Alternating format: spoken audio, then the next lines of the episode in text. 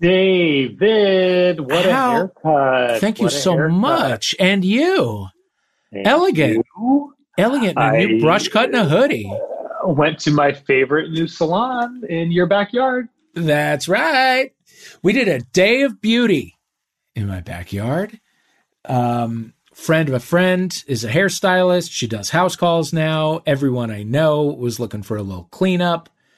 So I put it out to a couple of couple of folks who put it out to a couple of folks. And then all of a sudden we had a full salon day booked in my backyard. It was great. Um, and I'm very pleased because, you know, we took no length off, but we but we we tightened it up, we shaped it. It's. Gore. I'm so happy you didn't because I thought that you would have done the thing where, you know, you've No, had no, no. long hair for a while. Fuck it, shape it all off. I'm No, so no. glad you preserved No, the no, no, juicy no. length. Thank you so much. Um, you know, so I'm, I'm, I was pleased about that. The main thing that I learned is that a haircut takes seven minutes, and anything beyond that is theater. Like we we just cycled people through so fast Yeah. that it was just like, oh, this is what this is. And when you strip it down to the bare essentials, it's like, okay, it can actually be done very well, very quickly. You're right, and I I do think that there's a certain degree of theater, like just sort of, it's just spending some extra time, so that Mhm. so that uh, you know it it seems like they're earning uh, their they're, that we're getting our money's worth. But the truth Yeah. is, it's quality over quantity in terms That's exactly right. That's exactly right. Yeah. So the the valley is is tightened up. Oh, uh, by the way, I have to report a. I have to issue a correction. Um, Last week when we were talking about books, uh, you may rec- we were talking about what we were reading and our all of our you know homophilia book club selections, and I was saying that for the Jane Club, I was reading the the book club selection. So here's the thing: I, a new member of the Jane Club, got the email about a book club quickly, you know, plug the title into uh, Amazon. I'm not proud of that, but it Well- pops right up. I got the book that I was telling you about, the um, Lies That Bind uh, by Emily Giffin, which I was surprised, like how um, light it was. Because the Yeah. Jane Club is like a pretty high-minded establishment, very, very like a lot of like roots in activism and um, it, it's it's sort of a highbrow, s- smart um, culture there. And so I was like, oh, oh, I I would have thought the Jane Club book selection wouldn't be this, which was like truly borderline Harlequin romance. This thing Yeah. that I'm reading, but again, I'm fully into it. Um, it's just like a uh, anyway. It doesn't even matter what it is. It's just like a bullshit romance. I'm good. I'm a good like 150 pages into it, and I get like a reminder email about the book club, and the cover looks very unfamiliar. And then I realized that I am reading "The Lies That Bind" by Emily Giffin. Again, like fiction, uh, uh, like Uh-huh. schlocky romance. The book was "The Lie That Binds" by I believe it's Ilyse Hogue, which is like a real hard hitting look at like anti-choice politicians and like just a completely opposite end of the Oh spectrum. shit! Well, So at least you I- learned it now, and not at the meeting of the book club. Sure. I mean, I'm I'm still going to show up to the book club and give my take on the book that I read. Yeah, I think you should. Um, but uh, uh, it, anyway, I apologize if I led anybody astray with that recommendation and they got the wrong book. I love it. I got uh, Shuggie Bain by, I believe, Douglas Wilson. I forget exactly who wrote it. Um, and I'm 40 pages in, and I know that it's going to destroy my life and take over for the next week or so. It's beautiful. Um, oh, the other uh, major uh, pop cultural moment Hmm. of of of richness and depth and beauty was last weekend's Verzuz Oh, uh, hashtag Auntie Cella with uh, Gladys Knight and Patti LaBelle. Um, if you haven't read uh, former guest R. Eric Thomas's uh, review of it in Elle Magazine the other day, we will post it on uh, our Twitter feed. He has the exact right take. It was it was perfect. uh, she she kicked her shoes off, and I rejoiced. It really was. You know, I, I, I you might have seen on my Instagram stories. I had just propped the phone up, and when Patti LaBelle was doing "Somewhere Over the Rainbow," obviously that is a very uh, uh, precious song to so many of us, me especially, and her version of it, of all things, just like, and so I was just like soothing myself, like swaying back and forth alone, eating an ice cream bar, and then Michael filmed filmed it, and it is truly like the most unflattering image. But it was, and I'm not one to ever post a picture or video where I look bad, but it was just too good to not share. Oh, I'm going to need a full theatrical release of this if anything's going to get us back into the theaters. It's that. It was. It was just. And then so fucking Dionne Warwick. Came yes, I, mean, I stopped just, watching it. You texted me, and I thank God I got back in for for Dionne. I was like Charlie Brown getting hit with a line drive when she walked out. Oh, it was just a cloud and a, a sock went flying. I just, I, I, I, I truly lost my mind. It was absolutely perfect. What a great series that propped up out of nowhere. Do we know any of the uh, the upcoming ones? No, we don't. I don't. don't no. Um, I had a moment today, um, where so I, have been biking in Griffith Park, right? Like get up early in the morning. Sometimes I meet a, a friend or two. Sometimes it's just me. Um, uh, park by the pony rides, bike up uh, around the, the hills around the observatory and and uh, and the Greek and all that. And it's uh, it's great. And it's a good early morning workout and all that kind of thing. So went and met a friend to do that today. Um, and and the air seemed okay. I mean, it was hazy and you know whatever, but it was fine and then we and then we climbed the hill and then we're up and up and up and then we got to the top of the hill and it was like I can't breathe. I fully it is as I, sh- I it's like I have a cigarette in my mouth right now. Everything smells like a campfire. Um, my friend Matt was a, a, a, little bit behind, and I was like, as soon as he comes up, I'm going to suggest that we just turn around and cut this short and go back down the hill. Um, he pulls up behind me and goes, "Let's turn around and cut this short and go back down the hill." So we yeah. so we did, and as we went down the hill, Matt, for about three quarters of a mile next to us as we are like flying down this hill a uh, a buck like a 10 point buck just trotting alongside us keeping perfect pace wow like bounding like gracefully just bound and like it clearly enjoying it like hey you guys we're having fun now and yeah. like kept pace with us for probably what was 90 seconds and we were dazzled, like jaws unhinged. Uh, and then we hit a curve, and he and he sprinted up and went up a hill, and we never saw him again. But but it was just I thought like, you were going to say we hit a curve, and then well, he yeah, and then he went flying. No, he he uh, he kept pace, and it was. Uh, I mean, the thing is, he was just looking for breathable air like the rest of us. It's all. It's it's still yeah. he was like, don't, take don't, me with you. Yes, and I come yeah, inside with yeah, you. Yeah, yeah. Can I? Do I live with you now? Um, yeah, it was. Uh, it was a beautiful moment of nature healing. Except it isn't because we're all going to die. But it was beautiful. It was a good 90 second distraction.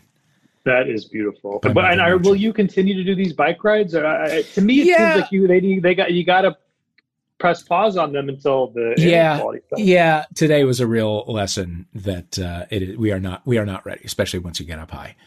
Um, but yeah, so as soon as as soon as the AQI indicates that I am uh, ready to go, it's goddamn gender fire. Oh, goddamn gender fire. I don't want to think Ooh. about it. Um, uh, yeah, I was going to say, say, I mean, what, what else? There's, there are literally no takes left about that fucking couple with their gender reveal party. and Except we still don't know what the fucking gender is. Uh, have we heard from them? I don't think we have. I don't no. think we have. But after all this, like you, need, I, I need a goddamn slice of cake from you with either a blue or a pink filling. You know what I mean? Like I want to, I want an apology note and I want a goddamn slice of cake. Straight people need to fucking the end cool of gender reveal parties. That's it. Forever. That's it. That's it. It, it all comes out of this like uh, reaction video culture that I wish would go away as well. I don't I don't care. I don't want to watch you watch things. That's over. Don't want it. No, don't want it. That, that will not survive the pandemic. Good riddance. Um, but uh, on a much brighter note, yes, we have a new meet cute story to share. We do. Oh, good. Let's get into it. Uh, as everybody knows, we have been soliciting meet cute stories from Yeah. you, and you can send us a voice note. You can send us a letter. We have a letter here. We're just going to do a cold reading of. Okay. Dave, you want to do us the honors? I'd love to. Hello, Dave and Matt. The year was 2001 and it was a simpler time. Boy, don't we know it. I was out with friends at our usual Friday night bar. I had just arrived and was at the bar getting my first drink of the night. A super cute guy came up to me.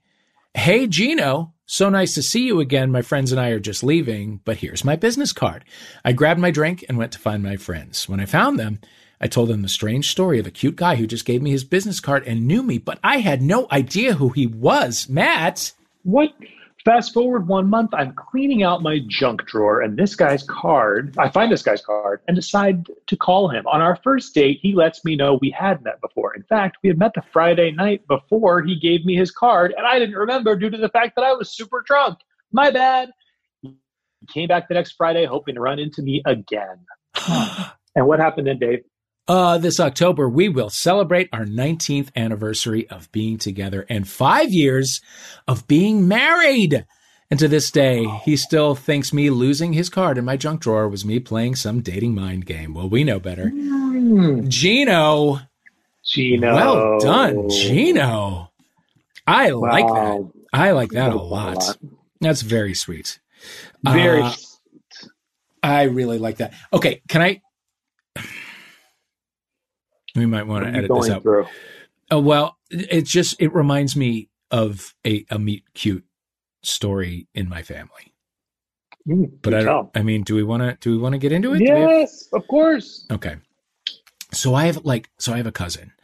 Um, we'll call her Leslie. Um, who very shy, painfully shy. Um, like just real, you know, real quiet, lovely, funny, but just very quiet, very shy. Age And- range? Um, she is maybe eight years older than I am. And this goes back 25 years.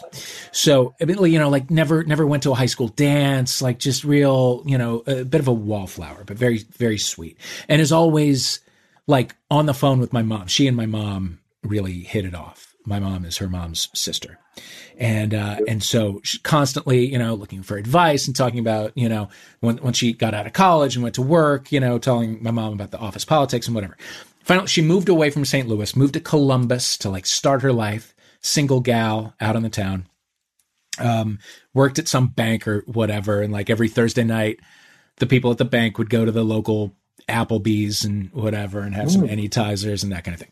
So anyway, she's living in an apartment complex and like, and a cute young guy moves into the apartment complex with a dog and she has a dog and the dogs kind of start talking, you know, and like getting along. And, and then she goes, you know, right to, to her apartment. She's, Aunt Mary Lou, there's this guy and he lives, whatever. Um, so my mom is like, you, you ask him, you tell him to go to the Applebee's with you and your friends from work next Thursday. Yeah. There's going to be a group there. It won't, it'll be low key.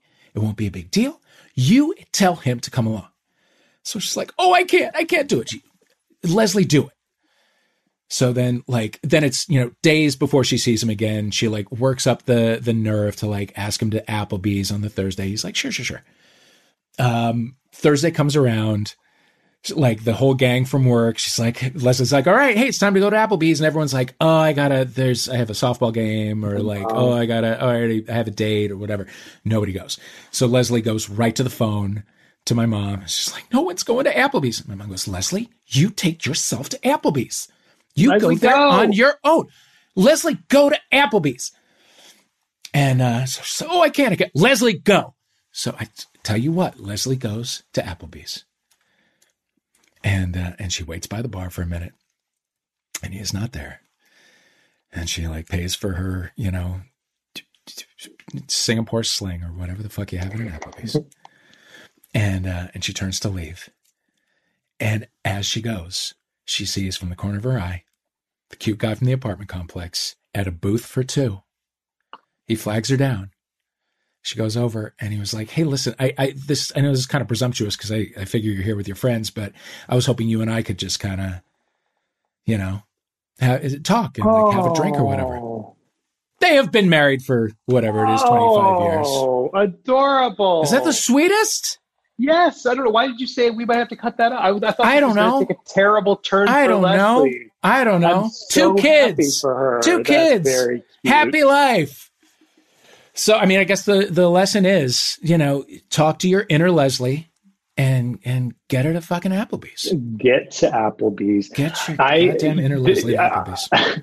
this I won't even I won't go into a, a long story about this, but I when I first moved to LA, I worked this PR firm and we did a happy hour every week at every Friday at uh, La Boheme, Yeah. and I was the receptionist, so I was like the the, the lowest, uh, you know, that that the saddest person there, and um, but my boyfriend at the time would come meet us for drinks because they were free and they were like delicious, you know, fancy cocktails because that was our way of kicking off our weekend. Like we just ch- get as many free drinks into our bodies as we could Of course. because we couldn't afford the lifestyle we were living where we were like going out all night long every single night yeah.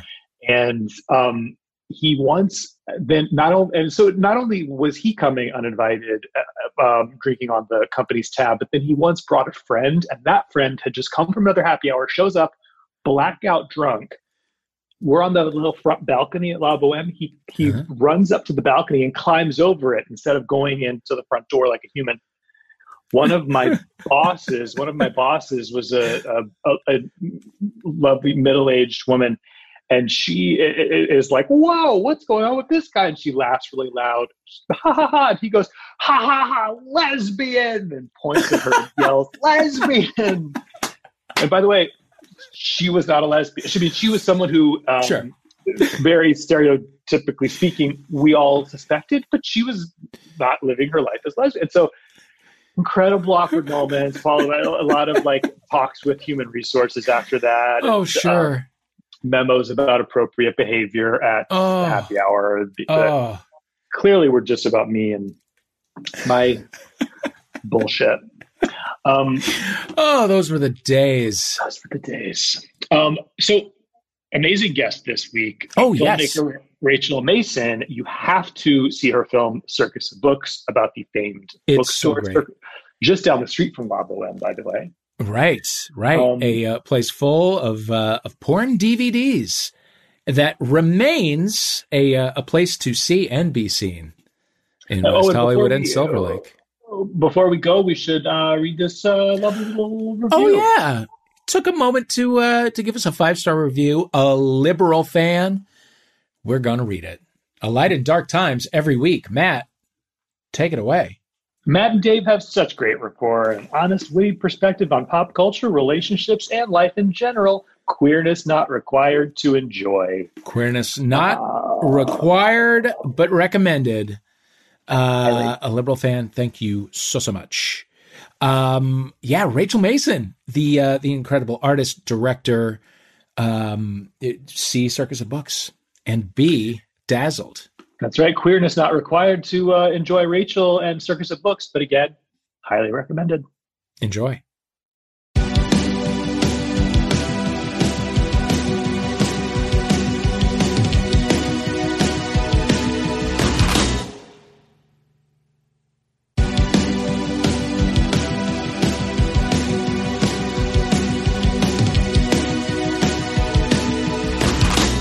Folks, we're back with Rachel Mason. Hello, Rachel. Hey, hi. It's so awesome to be here. It is so great to have you. Loved the documentary so much. Thank you. Thank you so much. I appreciate it. I love your family and I love your family business. Sorry,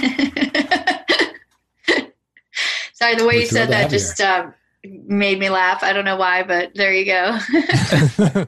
so, how are you uh, during During, during this, this time? it's it's good. It's just uh, you know weird for everybody, I'm sure. Uh, but you know, doing all the the uh, premiere events. Well, I guess that all. Um, yeah, I don't know. We, we just you know found out that we got no- uh, nominated for an Emmy award, which is so exciting. And then Yes. thinking Big like, congrats. Oh God, yeah. And then I'm gonna just be right here in my office during Yeah. whatever celebration that is.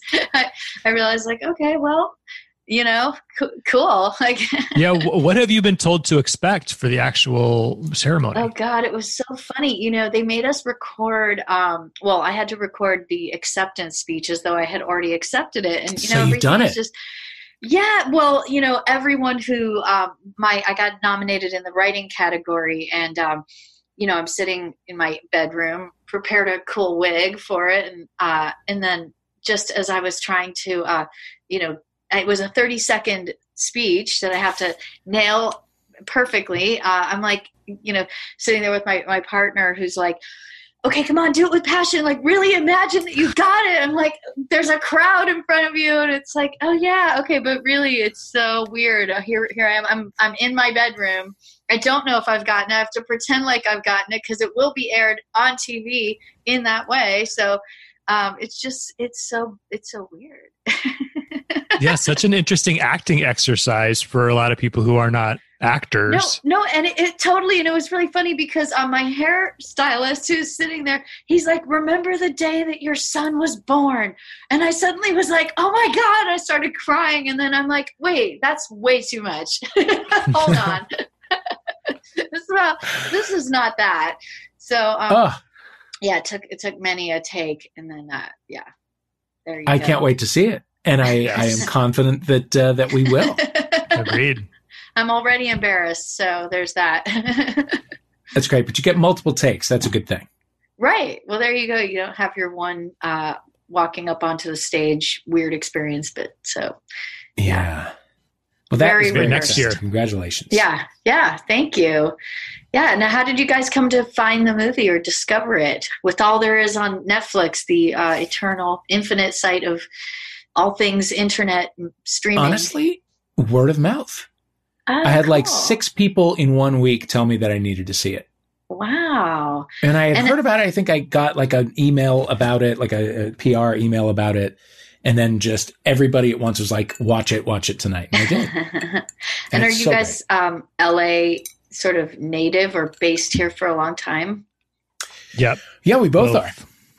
are. We're not native. I'm coming We've up both on been 20 here for a long years. Time. Yeah, same. Oh, okay. No. Awesome. Yeah. I feel like it's one of those stores that I, I hear people say, you know, it's like a fixture, and then um, they didn't quite know about it. I mean, obviously, men, most ninety nine point nine percent of gay men knew knew about it very, very, very well, and uh, had many a story to tell. And everyone else was like, "Oh yeah, that store! It's so crazy! Like I would get cigarettes there or something random, um, and then be like, wow!" And then you know they find out more. But um, yeah, the the the true backstory now is is what the world is aware of that you know they never were before. So Yeah. I really, when I first moved to LA and spent a decent amount of my single years on that strip in West Hollywood, really just thought uh, what was sold there was books, which I mean, you know, is some of it. yeah, there were books. I mean, the the sort of uh, the the hidden secret is there really were books in the store. Yeah. and and um actually in the 80s back when bookstores were a thing it, it was a it was a viable bookstore i mean it sold really amazing um, gay and lesbian and you know even trans books uh, things that were not as readily available but they had a lot of books and then you know as as bookstores became a, a relic of the past you know the store followed. And then by the very end it was sort of like this ad hoc thrift store um, with the, it, the the the adult section was never not thriving as a section. So um, you know people still buy dvds to this day. Um, there are porn catalogs that people you know shop from so there's sort of a, a weird market that will i wonder if it'll never disappear for uh, for dvds and vhs um, but so that's what the store kind of survived on the last gasps of the store where people who Yeah. still and of course needed their poppers you know the amyl Sure, nitrate sure. inhalants hmm hmm The VCR cleaners. right Sure. my mom always said that she just assumed that the uh, the customers had extraordinarily clean vhs machines well, I I mean, was you have to keep those sure. things very Sure. clean, or they don't work. You have to keep them. Vials. Because there's such Yeah. regular customers renting Right. videos, they have to yeah. just keep the machinery right up to snuff. right Yeah. she's just picturing them obsessively cleaning them Yeah. Are people still So- doing poppers Oh yeah, that anyone's aware of? Is it? It's still for uh, sure. They're called aromas. Aromas. I didn't know that. yeah, How yeah, aromas. Yeah, or they are called video head cleaner Wow. because you know Unreal. you do have to clean your video head cassette. You must. Sure. Yeah. So, what is in uh, your VCR at the moment? What What have you been watching during? oh my lockdown? god what if well my vcr of streaming things well i just watched gosh it's so crazy. Every time i want to see something it's like oh no you have to click here and sign up for showtime or stars or this- Yeah. so i i signed up for the 30 day um uh what is it? Free trial. Maybe i'll have to stick to showtime because there was this great really tragic series about um but it's not so tragic because it worked out well. I sh- oh i'm spoiling it. Um sorry. This this guy who was a high a high school um star athlete on the football uh team in texas got accused of like the most awful child molestation and the whole sort of criminal justice system like converged in this terrible way to just convict him blindly and it was a really insane story but the it was a it was like a five part series and it's called outcry and it you know i think Hmm. i'm really obsessed with doc series lately and i just feel like there it's sort of a renaissance because you know you finish a documentary and you're like well i kind of want to know more you know and and it Mm. used to be that that was it. You got your one doc and now you know there's so many great series. So that one outcry was just phenomenal. And um it's it really goes in great de- depth on how any of us really at the end you're just wow any of us could be accused of something insane. And if just you know you get a bad lawyer the cards fall in the worst way possible you know it's just sort of a, a scary thought that the criminal justice system can completely fail as we know. Um, so this this was a great uh, doc about that. Um, yeah i guess you know of course i watched all the other doc series of covid uh, the covid binge-a-thon of you know like Sure. tiger king and Of course. um, and then what else? My competitors you know uh, don't fuck don't fuck with cats uh, which i love did you see that one Too Not yet. scared. Oh, it's scary. But you know, I'm I'm I, I love to say that that's my competitor. I'm competing with such great movies. Um, but yeah, in, in the writing uh, documentary writing space, the Beastie Boys and um, Hmm. that doc, Don't Fuck with Cats, um, Uh-huh. is competing against Circus of Books. How amazing! Yeah. So You got it. You got it. You got it. Yeah. Good luck to those fools. What about Now, the of Vow on HBO? Have you Oh. caught any of that? Oh my God. The NXIVM story. Yes. I'm totally obsessed. Well, I listened to the podcast about that too a, a year Yeah. ago. Did you hear that? Yes, so Wow. good. And th- Yeah. I would say this is a great companion piece if you listened because I I kind of felt like what else what else is there to know? Oh Um, my God. but- yeah. Uh, Sarah, who was the main like Yeah. character of the she Right. she is heavily featured in this, but there's Yeah. there's a lot there's so much more to it. No, you know, it's fascinating when you um I'm I'm really obsessed with cults and I just find that the way these sort of charismatic leaders just always do the same fucking thing. It's like amazing. And then there's always like uh this it's so weird these sort of like gullible but brilliant and smart people that Mhm. like join and yet you're like wow it's so interesting because they're smart uh, people obviously who are seeking something and everybody wants that and of course anyone i all of us could you know find they're they're giving this beautiful message which is a pretty like buddhist message in some way at the core of it i think. So it's just sort of like i feel like in in a lot of these uh cults they they have this refined um, meditation message basically but it's presented in this packaging. Um, but then it goes to that extreme where you know these women are getting branded in this secret like sex cult around you know there's always the sex cult with So the the up, the, yeah. the leader i'm like wow interesting this man gets 12 women who like are at his beck and call uh, it's it's a it, it always ends up in that kind of um you know tradition the tradition Sure. Have you had any personal run-ins with or, or, or, you know brushes with cults in your own life? I mean, you know, living in LA, I have many friends that have been in many, uh, you know, cults and some things, you know, people still don't call cults, but I would say so. So yeah, I, I, yeah, for sure. I mean, definitely. Um, you know, and then there's variations of like a lot of just, um, you know, recovery groups that you know, I think veer into that space, but are also really like not culty or, or it's just a fine line. You wonder like, well, what is a cult? and What's not? And then also just basic religion. You know, I was brought up Jewish and I'm like, okay, so where's that division and line? Like our, our theology is just more ancient, but it's kind of a cult. Um, so, but yeah, I mean, at the same time, you know, my mom calls me every single year to make sure I'm going to services on Yom Kippur, and I usually have an excuse but i you know when you're jewish you you're you're you're raised in the religion um, but you know whether or not you want to uh, practice it you'll still be shepherded into the ovens you know if the nazis come for us. That's sort of like what the jews always like we're always raised with. So like you're, you're never not jewish is the thing. So i guess in a way, way you're like um, you're it's it's not necessarily uh, even about your thought process um, in the religion I was brought up with.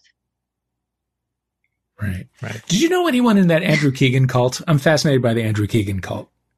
No, but I'm gonna write that down right now, or or look it up. Who is the Andrew? Yeah. What is the Andrew? I forget Keegan what it's called. Cult? So Andrew Keegan was like a child actor. Um, oh, he was in wow. Ten Things I Hate About You. I think he was in Party of Five, and he bought some. He bought a building in Venice and opened this like self improvement sort of workshopy thing that I think became a cult sort okay. of quickly or a church. Um, and I don't, I, I, I haven't heard about them veering off into like sex cult status or doomsday cult status. But I, but again, I've, I've, yeah, I've, I'm, the watermark. Yeah, I haven't looked him up in a minute, but yeah, no, that, but I'm fascinated you know, by funny? that. Yeah, well, looking him up, he's like my vintage, I would say. And I did grow. I mean, I went to school. I'm from LA, so I went to school with a number of like child actors and the kids that um, that were in my scene of you know i had a friend who um, was in the her, her parents were what were called jews for jesus and uh, my uh-huh. mom thought was that was a cult i don't sure. know if that was is a cult but uh, so there you know there's all this the fringy hollywood religions that um, plenty of my friends' parents were, and I had a lot of friends who had hippie parents. Um, and then, yeah, there were actually uh, my partner's ex was brought up in a cult that was a full on like sex cult type things. I'm wow. sure that was, yeah. So, so I, you know, there's sort of the fringe cults that, you know, were, were um, a thing of the 60s and 70s in California that definitely a lot of the kids that I know sort of had uh, ties to. Sure. You By the way, I it. don't think there is a doc about the Andrew Keegan cult. Am I wrong? Well, there you go. I, that's I mean, why I'm googling uh, it. okay, is right. it called so, the Andrew Keegan cult? I forget um, exactly. No, what it, it had like some something sort of circle or circle kind something. of name, yeah. right? Wow. Yeah, it sounds like a startup. A startup um, cult. oh, yes. So, a couple quick things. Um, while you're still on your Showtime free trial, have you watched the Go Go's documentary? Oh no, but there another Rachel one I Mason, have to get watch. into it. Yeah, yeah, okay. Well, did they? It's fantastic. You know, that that's so amazing about that. I'm gonna write that down. Um, I saw it pop up. Um, uh, Belinda, I met Belinda Carlisle because she is in PFLAG. She's a big um, sure. PFLAG member because her son uh, is gay, and so we were walking in PFLAG. Actually, it's in the film. You can sort of see a little m- moment where Belinda Carlisle and her son are in the walking there. It's a little hidden secret gem, but uh, with you know marching in that crowd, and um, she told me right then and there while I was filming that um, she and the band X, you know, John Doe and Exene Cervenka, they they all hung out in the building above Circus of Books, and that song, uh, there's an X song that is based on the store, and uh, you know, so they, they kind of like you know cut their teeth in the Circus of Bookstore, which is really weird. So there's a tie. That is wild. Yeah. There is so much stuff in the Go-Go's documentary about that scene, about that punk oh, scene of the of the right. mid to late 70s on the oh, strip oh, and all awesome. these like all these kids from Thousand Oaks or whatever coming down and wearing a trash bag right. and the it's valley. great. Yeah. That's so funny, right? Because that so that was sort of my experience. Weird. I mean, even though I grew up near the store, I went to high school in Cleveland High School in Reseda, which is in the Valley, and um, my friends would make a special mecca, you know, a trip all the way to the store, and um, you know, the Valley kids had this like you know holy reverence for it that i you know i didn't because i was of course near there but uh it was it was such a thing you know it feels like that like new jersey to new york kind of experience Mhm. of the valley to la For sure. For sure.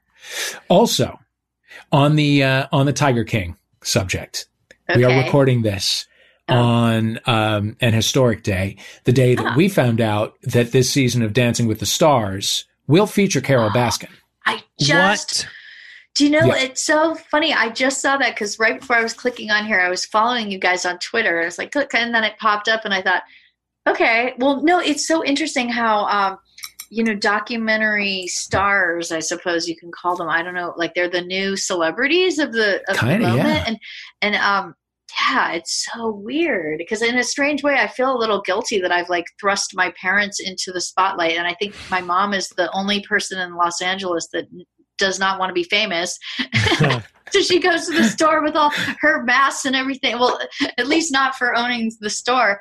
Um, and she's like, you know, even with my mask on, I've had people come up to me and like, you know, and I, my dad enjoys it. He's he he could stand that. He enjoys everything though, so there's nothing that he doesn't pretty much enjoy in life. You know, he should write a um, a rules to happiness book. I think. Yeah. So we'll and get he him. should probably prepare for yeah next season of Dancing with yeah, the Stars. absolutely. We'll get him. Tell him to, to limber up. I don't know if I want to see that. It sounds frightening, but Yeah. But we got Carole Baskin. We got uh, Chrishell from Selling Sunset. Um, Oh, wow, It's that's very, it's very. Netflixy. We got Nelly. oh my god, they should Okay. ask my parents. They should ask your parents. They should ask your parents. All the show up runners. We got plenty of time. Oh my god, that would be insane! Wow. What are you uh what are you listening to right now? What's your what's your music situation? Oh gosh, you know it's so funny. I think during COVID because I I'm prone to sort of like a low level constant anxiety. I I've been um you know I I kind of listen to different uh things that my friend like I have a lot of musician friends, so I just like find you know things my friends have sent me very obscure, totally off of the mainstream. But um then I'll listen to uh sort of to calm myself down like piano music like chopin and um scriabin like obscure piano uh debussy so that's been my covid listening is uh total weird indie people and then like you know victorian piano music these are these are fine, sensible choices. Are there any good weird indie people we should know about? Oh my God, gosh, you know, right as you said that, I would. I, there's so many um, great artists that let me let me think right off the. Check oh yeah, that you know, phone. okay. I have a friend who's so awesome, but he's also fun to follow on Instagram because he um, his name is uh, Dorian Wood, and Dorian what I love about he's he's sort of like a throwback to this sort of like I don't know if the word is like contralto, like he's a Latin singing um, sort of diva. He's just this very fantastic, fabulous diva, but um, he basically is always taking um, nude photos of himself, um, and he he's a super um, fat and proud, and that's sort of his Mm. his like voluptuousness is part of his uh, Instagram, and and he's always making these really funny photos uh, with his voluptuous body, and um, so his name's Dorian Wood, but he's just an amazing uh, musician. Um, I have another friend who's also kind of interesting because he's in the realm of avant-garde weirdos, um, and his name is M. Lamar, and he happens to be, I kid you not, for Hollywood people, they'll find, I only found out randomly, but he's the identical twin of Laverne Cox, who is, you know, Oh, from right. Orange. Yeah, Wow. and nobody knows she has an identical twin brother. He, I Um, think, did appear in Orange. They had, Yeah. like flashbacks of her Yeah. story. Yeah. Yeah, and his music is so out there. I love it. It's very much like Diamanda Galás, but um, weirder and more dark. And um, and uh, so I used to play shows with him because my background before making Circus Books was I, I was a fellow weirdo musician, avant-garde artist, and you can find my stuff on in, uh, Spotify as well. I, I, wrote the end credit song for the film. Um, and uh, I'm proud of it. And you know so so i played a sh- i would play shows with m. Lamar all the time. And actually dorian wood too. That's sort of how i meet all the artists that i know is i would be performing with them. So um wow. yeah.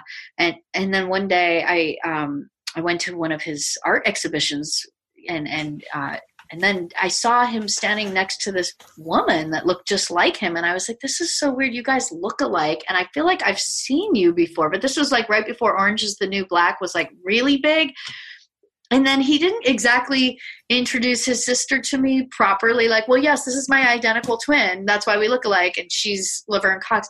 But then, um, like a week or two later, I read an article that was talking about her role in the film and that, you know, he's a twin. And i was like what? And i i messaged him and i was like you didn't tell me you actually have a twin and that your twin is like super famous and she's laverne cox.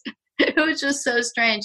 But um you know twins they're they're uh they're a unique they're a unique bunch of people i guess. Um some are very yes, like indeed. in sync and the two of them couldn't be more different. Um mm, right. so I love it. Where would you perform when you were doing your Oh well, I you know I often yeah. So well, like here in LA, I performed at the LACMA. I've performed at um, you know, kind of galleries and and then also just clubs. You know, Zebulon, fun fun sure. venues that you know uh, that one performs at. In fact, there was a um, this guy who does like a midnight show here in LA. I just was on Twitter and I noticed that you guys follow him and he does a lot of stuff with comedians and uh, as soon as I got to it, I, I it sounds like the three penny opera or something, but it's not quite that. But it, um, so just like places where like you know weirdos collide. Actually, I have a friend mm-hmm. who maybe intersects in that world. Her name is Jibz Cameron, Dynasty Handbag. She has a weirdo night. Um,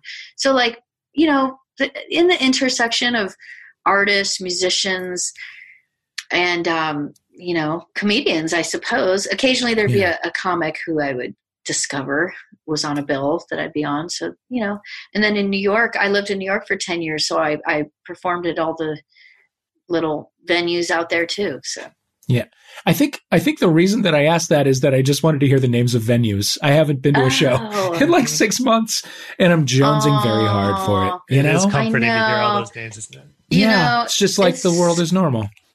Oh God, it's so sad when you think of what. Yeah, it feels like a different time. You're right. No, and all the like. Um, yeah, exactly. It's it's hard to believe we haven't been out and going to see shows in. I know. Yeah, six months. I like. And, oh, will those places survive? Will they be? I will know, they be here when we come God. out of this? No, and even like lame band drama. Now I feel nostalgic for it because I remember um, the last show I was at. I was so annoyed because like the you know, typical things that always happen. Like I was supposed to go on at 10, but the other band wanted to go on at 9, and now I'm on at 2 a.m. How did that happen? I remember the last show I played, I was yeah. like, what?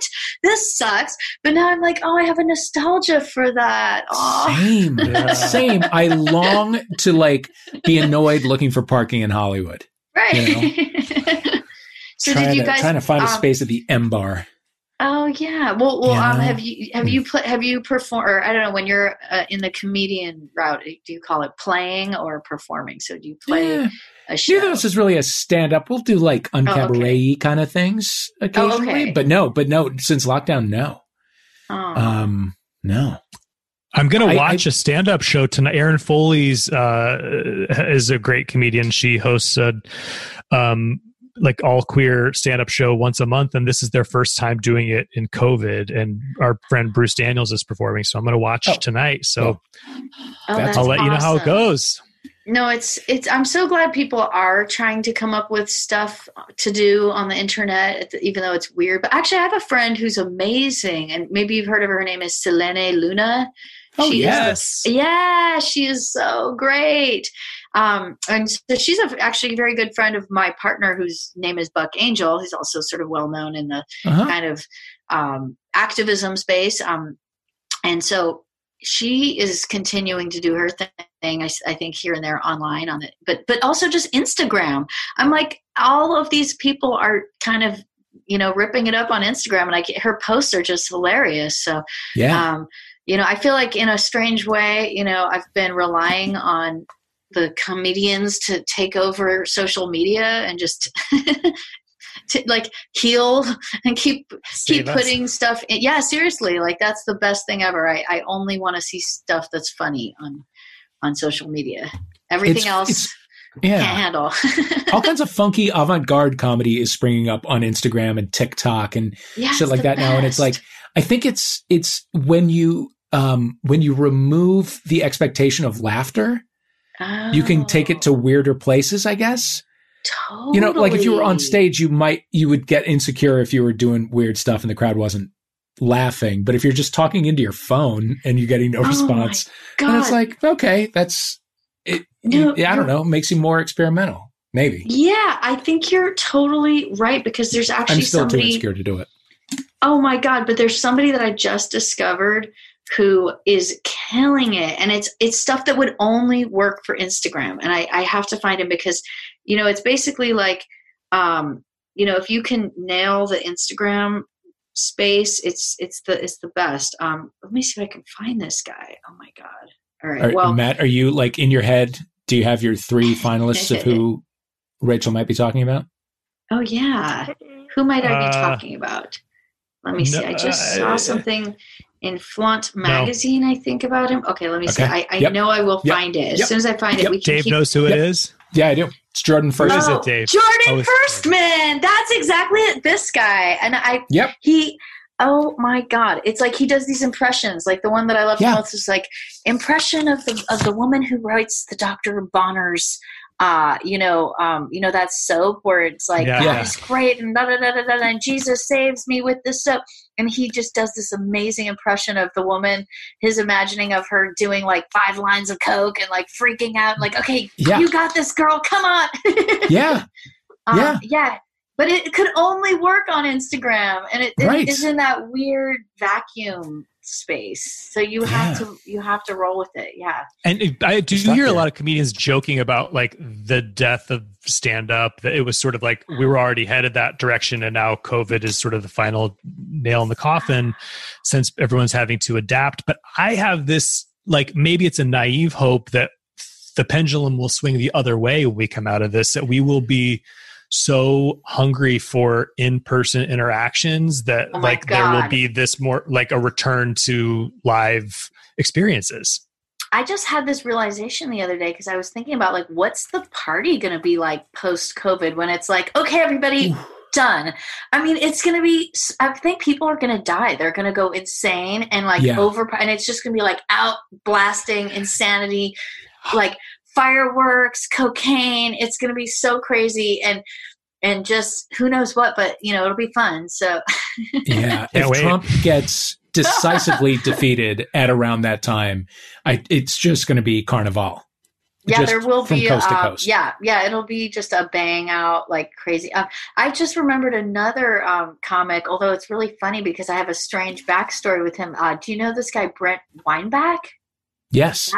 Oh yes, so, yeah do you know what's so funny? Um, I did a, he invited me on a podcast recently that he's doing. And the thing that's really funny about it is that he and I went to elementary school together. So my actual last recollection of him literally in my mind's eye was him as like a, a little scrawny nerdy eight year old that played oh with God. my younger brother. And I'm just like, wow, why do I know that name Brett?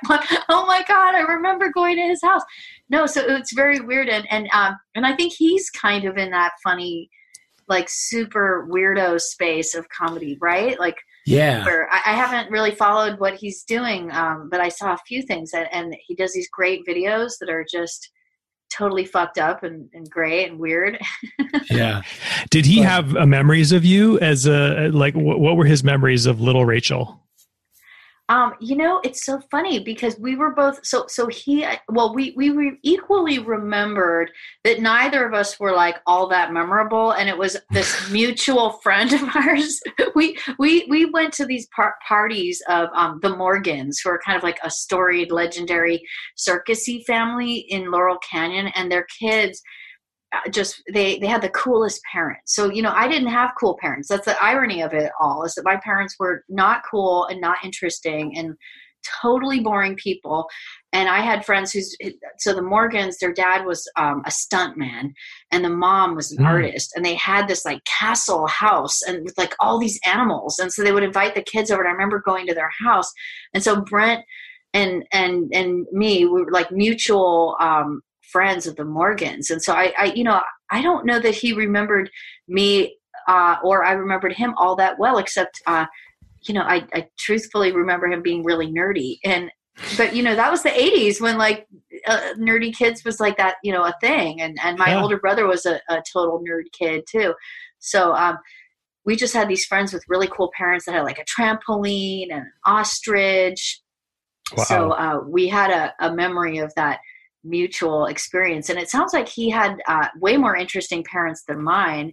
Although I guess you know now I made a documentary about mine, so I can't. Yeah, say now you win. Your parents are plenty interesting. so you are in a relationship with Buck Angel. Yeah. Do you, so do you guys know him, or you're aware yes. of him? Oh, of course. Awesome. He'd yeah. be a great guest for the show too. That's right, because it's called Homophilia. Um, Agreed. Um, yeah. No, and he's oh my god, this is like speaking of COVID insanity and the internet and being trans.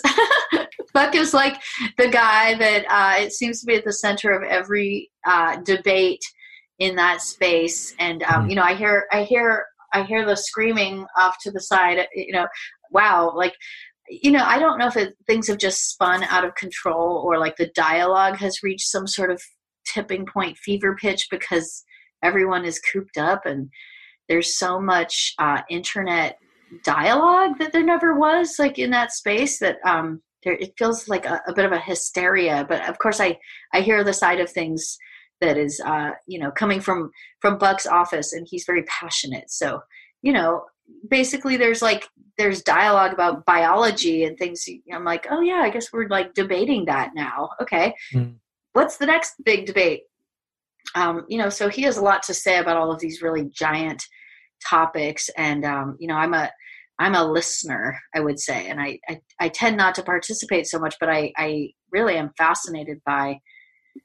I guess in a way, it feels like what's happening in the trans space right now is that it's like an emergence of a whole new. Um, you you could almost imagine like a new species is appearing with like uh, things to discuss that center around just a whole new. Um, it's it's bigger than an identity. It's like actual physical bodily issues that I think you know as a society like millions of years of civilization has not yet um, wrapped its head around because like switching genders is such a giant thing and it, it was always done in a kind of um, very secret or like you know a territory that was in layers of obscurity in in our culture.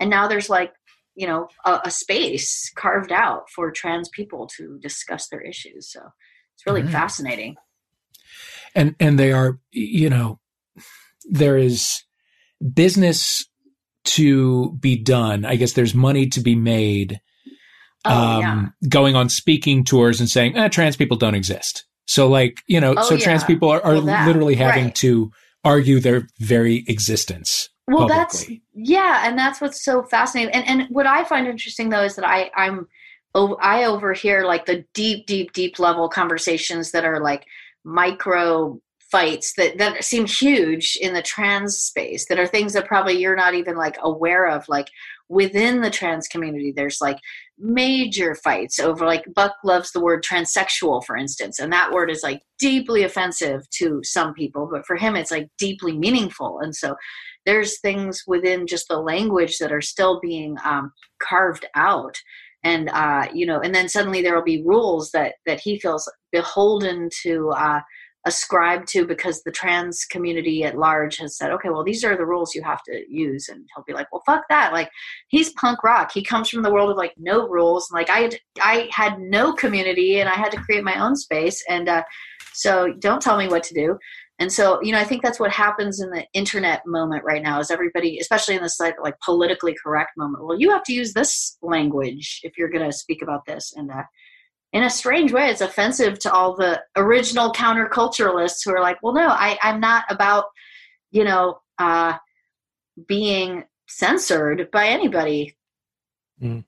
But, you know, I will say being with Buck has opened my eyes on a bigger level towards the porn industry because you know his actual background is as a porn star. So funny enough for me it's like i was always sort of peripheral to the porn world and you know a, a bystander and a kind of um, you know i amused amused observer and i have a nostalgia for all things gay porn and i just love it in this sort of like historian kind of level. And then being with buck i've actually met all these true porn stars who are the actual um, you know front of camera people whereas i always knew the back of camera you know producers and distributors and the people in the world of it um, like my parents colleagues. But um, you know i see what people go through on the other side and just how you know even when you're filling out the covid relief form you know they actually explicitly say this uh, this relief is ineligible to anyone who works in the sex industry. It was like a, you know, I'm sure Mike Pence like drafted that line, and right. you know, it, it was so blatant discrimination because you know here he is, he pays taxes. Like, why is that? Like, really, it's like fascinating. Like, why is that one industry just completely like blatant discrimination? It's it's a completely allowed form of discrimination. Um, and I understand that it might be because you know, prostitution is what people sort of associate it with, and you could say that's illegal, but uh, porn certainly is not illegal. It's just not, and people pay taxes. So you know, it's a it's a very strange thing that you operate in this realm of like it's illegal, but it's not really allowed. Mm, right. Kind of territory.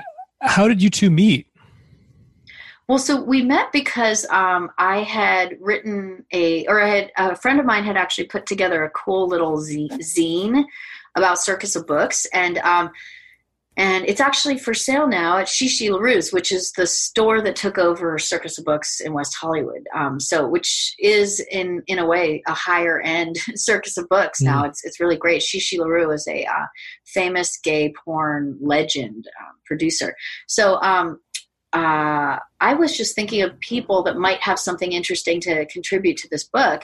And then I started uh, following Buck on Instagram, and I was like, wow, this guy, you know, of course I know Buck Angel. I didn't realize, you know, there's plenty of porn stars that don't have interesting Instagram accounts or are articulate. So I was like, wow, he's so interesting, and his posts are amazing. In fact, definitely follow him on Instagram. Like, he writes these really beautiful biographical um, posts, and uh, so I wrote to him and I said, Hey, would you by any chance want to contribute something to a book that I'm doing about Circus of Books?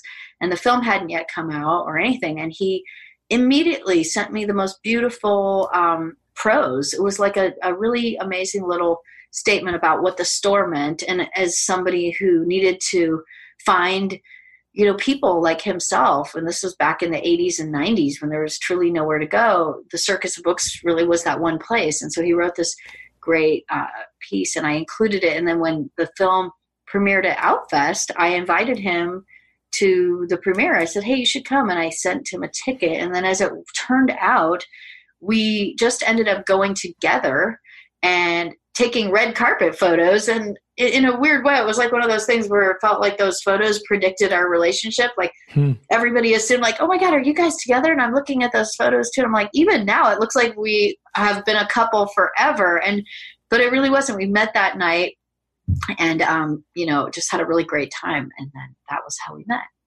So yeah because of the circus of books as crazy as that sounds. That's a pretty good meet cute. exactly right. Um, are you living together now? Yeah, totally. Okay. We this is our our COVID test. Oh my God! You know, if there's a test of a relationship, I think it is this right now. So yeah, we moved into a, a, a, house, and it's like you know really amazing. And and I have a uh, I have a kid. Um, he's eight, and um, Buck is like amazing with him. So he's wow. better than me. I, I'm like I I know nothing about raising a kid. it's it was you know but i i i have figured it out along the way and so um you know, I'm just always like, oh yeah, you have to like tell him to clean his room, and now he's doing it. he listens to Buck wow. more than me.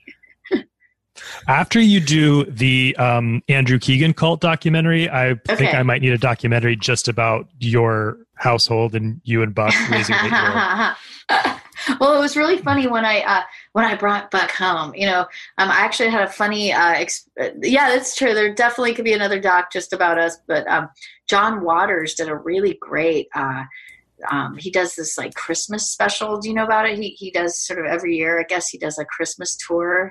So um, he became a huge fan of the Circus of Books and documentary and watched it at P Town. And then I was in touch with him, and he said, "Oh, you know, I'm doing something at the Comedy Store.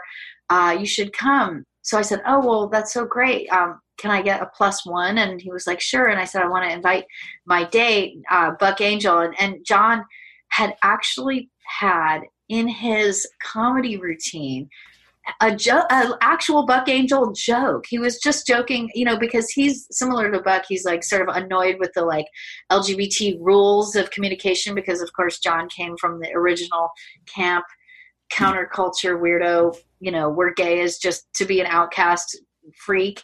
So he was like, "Fuck all these rules that GLAAD has." You know, I'm going to create a whole um, spin-off show with like all of my most fucked up you know trans combinations and it's he was sort of like rattling things off and he's like i'm gonna have caitlyn jenner play buck angel and things like that and, and we are i was sitting next to buck in the crowd and i'm like what i didn't know he actually had a joke about you and then um, soon afterwards i i had brought buck to uh, Shabbat dinner, which you do when you're Jewish. Sometimes if your parents are, my mom is all about it so um, it was so funny because my mom's mother, my grandma, who's very conservative, is was there, and, and she just said, you know, grandma's going to be here, so you know, don't let's don't bring up anything related to business in front of Buck because you know, grandma doesn't know that he's in the industry too. So I'm sitting there and, you know, it was a very nice conversation. And halfway through, there's a lull. And then my mom, of course, is like, Buck, did you receive any emails from this one company that are, they're saying that they're running low on these pills from China? And I've been,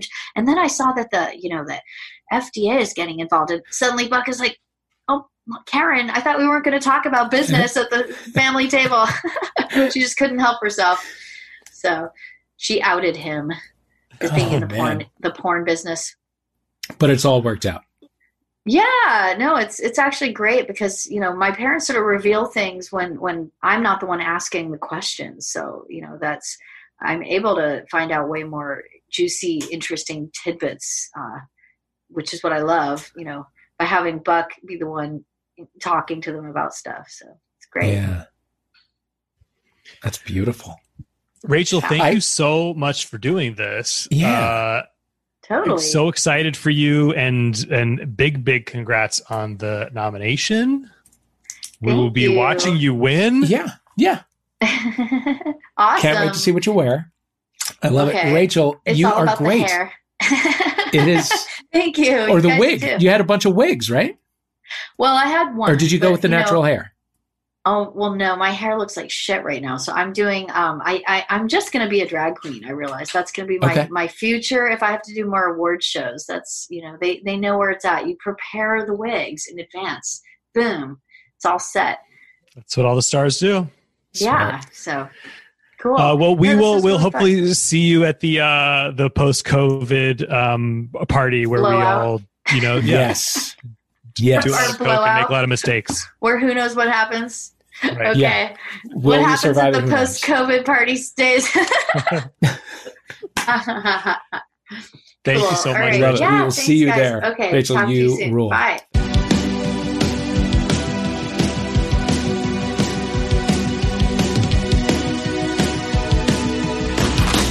Well, Matt, we've come to the end of another episode. Dave, Dave, Dave, Dave, Dave, Dave, Dave, thank you for being here with me, giving thank me you, a reason to live. Thank you, Matt. Thank you, everybody, for listening. Thank you for reviewing us on Apple Podcasts with five stars only, of course. Thank you to Renee Colvert with a T, mm-hmm. our, our producer. Thank you to Ryan Connor, our engineer. Thank you to everybody at Earwolf. Uh, thank um, you, Ben Wise, for the music. Yes. And thank you, listener, for listening uh, tell a friend, leave a review. We love you.